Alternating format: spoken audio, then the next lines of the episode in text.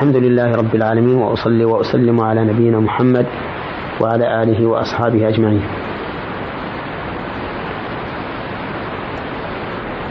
سبق لنا الكلام على ما تيسر من فوائد سورة الفاتحة، وانتهينا فيها إلى آخر آية، وكان كلامنا على قوله تعالى ولا الضالين، وكان موضوع البحث هل يؤاخذ الجاهل بما ترك من الواجب فيؤمر بقضائه أو لا، وذكرنا خلاف العلماء في ذلك، وبينا أن دليل من قال إنه لازمه قضاء ما فات حديث المسيء في صلاته، وحديث السحاضة التي كانت تستحاض فلا تطهر وتدعو الصلاة في وقت الاستحاضة مع وجوبها عليها، ولم يأمرها النبي صلى الله عليه وسلم بقضاء ما تركت من الصلوات. ومن الأدلة على هذا حديث عمار بن ياسر رضي الله عنه حين بعثه النبي صلى الله عليه وسلم في حاجة فأجنب، أصابته جنابة وليس عنده ماء،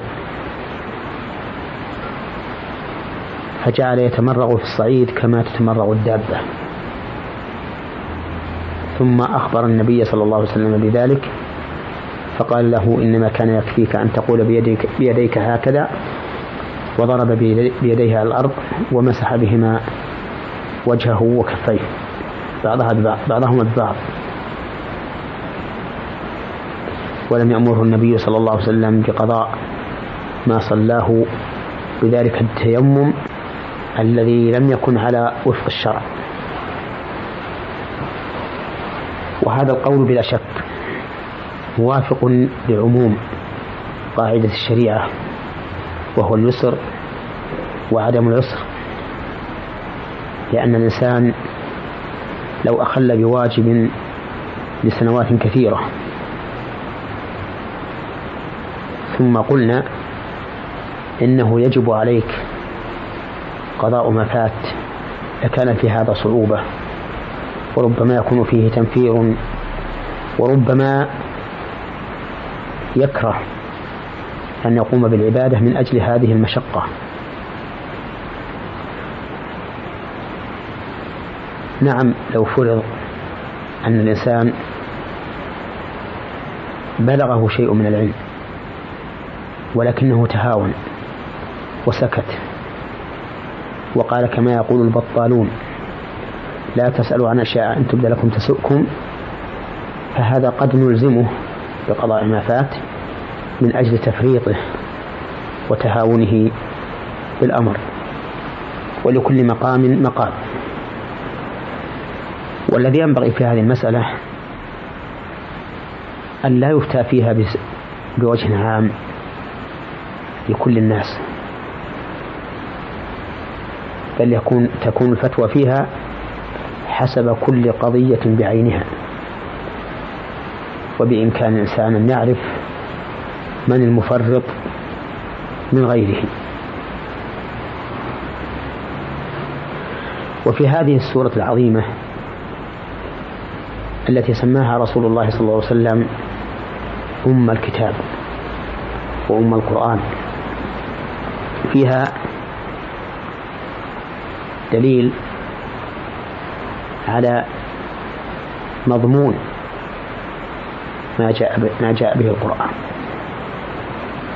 فهي أم وفاتحة لأنها تشتمل على أنواع التوحيد،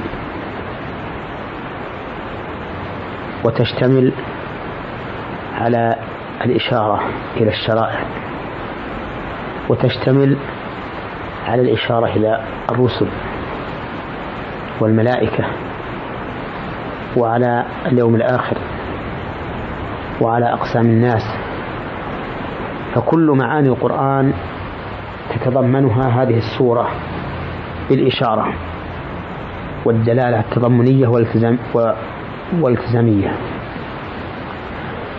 ففيها من توحيد الألوهية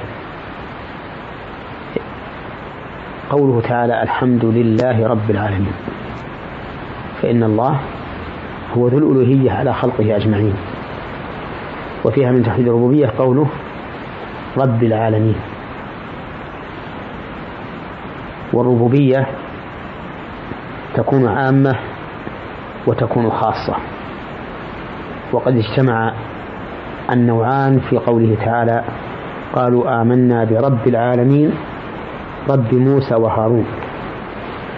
فربوبية الله تعالى لموسى وهارون وأمثالهما من الرسل ليست كربوبيته لفرعون وهامان وقارون، لأن ربوبيته لموسى وهارون وأمثالهما من الرسل ربوبية خاصة فيها عناية وتوفيق لأمر لم يوفق له أكثر الخلق.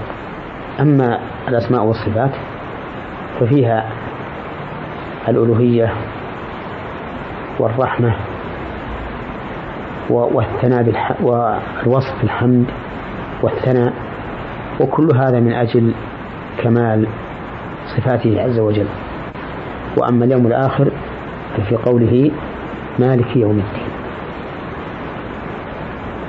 وأما العبادة والاستعانة ففي قوله إياك نعبد وإياك نستعين، وهي تشمل جميع الشريعة، لأن الشريعة أقوال وأفعال واعتقادات، وإما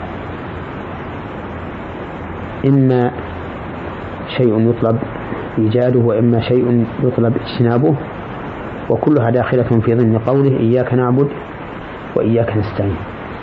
إذ لا يمكن للإنسان أن يدع شيئا إلا بمعونة الله، ولا يقوم بشيء إلا بمعونة الله. وأما الإيمان بالملائكة فإنه يؤخذ من قوله صراط الذين أنعمت عليهم، لأن الذين أنعم الله عليهم هم الرسل، والواسطة بين الله وبين رسله وجبريل عليه الصلاة والسلام فإنه موكل بالوحي. ثم إن صراط هؤلاء الذين أنعم الله عليهم متضمن للإيمان بالملائكة. وأما الإيمان بالقدر فيؤخذ من قوله رب العالمين، لأن مقتضى الربوبية أن يكون كل شيء بتقديره وقضائه وقدره. وأما أقسام الناس فيما أوحى الله إلى رسله فقد تضمنه قوله صراط الذين أنعم الله أنعمت عليهم غير المغضوب عليهم ولا الضالين. فالمهم أن من تدبر هذه السورة وجدها كما وصفها رسول الله صلى الله عليه وسلم ثم القرآن وفاتحة الكتاب. ولهذا أوجب الله تعالى على لسان رسوله صلى الله عليه وسلم قراءتها على كل مصلي، فقال عليه الصلاة والسلام في حديث عبادة بن الصامت الثابت في الصحيحين لا صلاة لمن لم يقرأ بفاتحة الكتاب. وفي حديث أبي هريرة قال عليه الصلاة والسلام كل صلاة لا يقرأ فيها بأم القرآن فهي خداج فهي خداج فهي خداج، يعني فاسدة. وهذا يدل على أهمية هذه السورة وعظمها. ولكن هناك شيء ينبغي التنبه له، وهي أن بعض الناس يستفتح بها كل شيء ويجعلها هي السورة التي يتبرك بها في كل مناسبة، وهذا شيء من البدع، لأن هذا لم يرد عن النبي عليه الصلاة والسلام أنه كان يستفتح الأمور بها، وإنما كان يبتدئ بها قراءة الصلاة. نعم هي رقية إذا قرئ بها على المريض بإخلاص أو على اللديق فإنه ينتفع بها بإذن الله، والله موفق.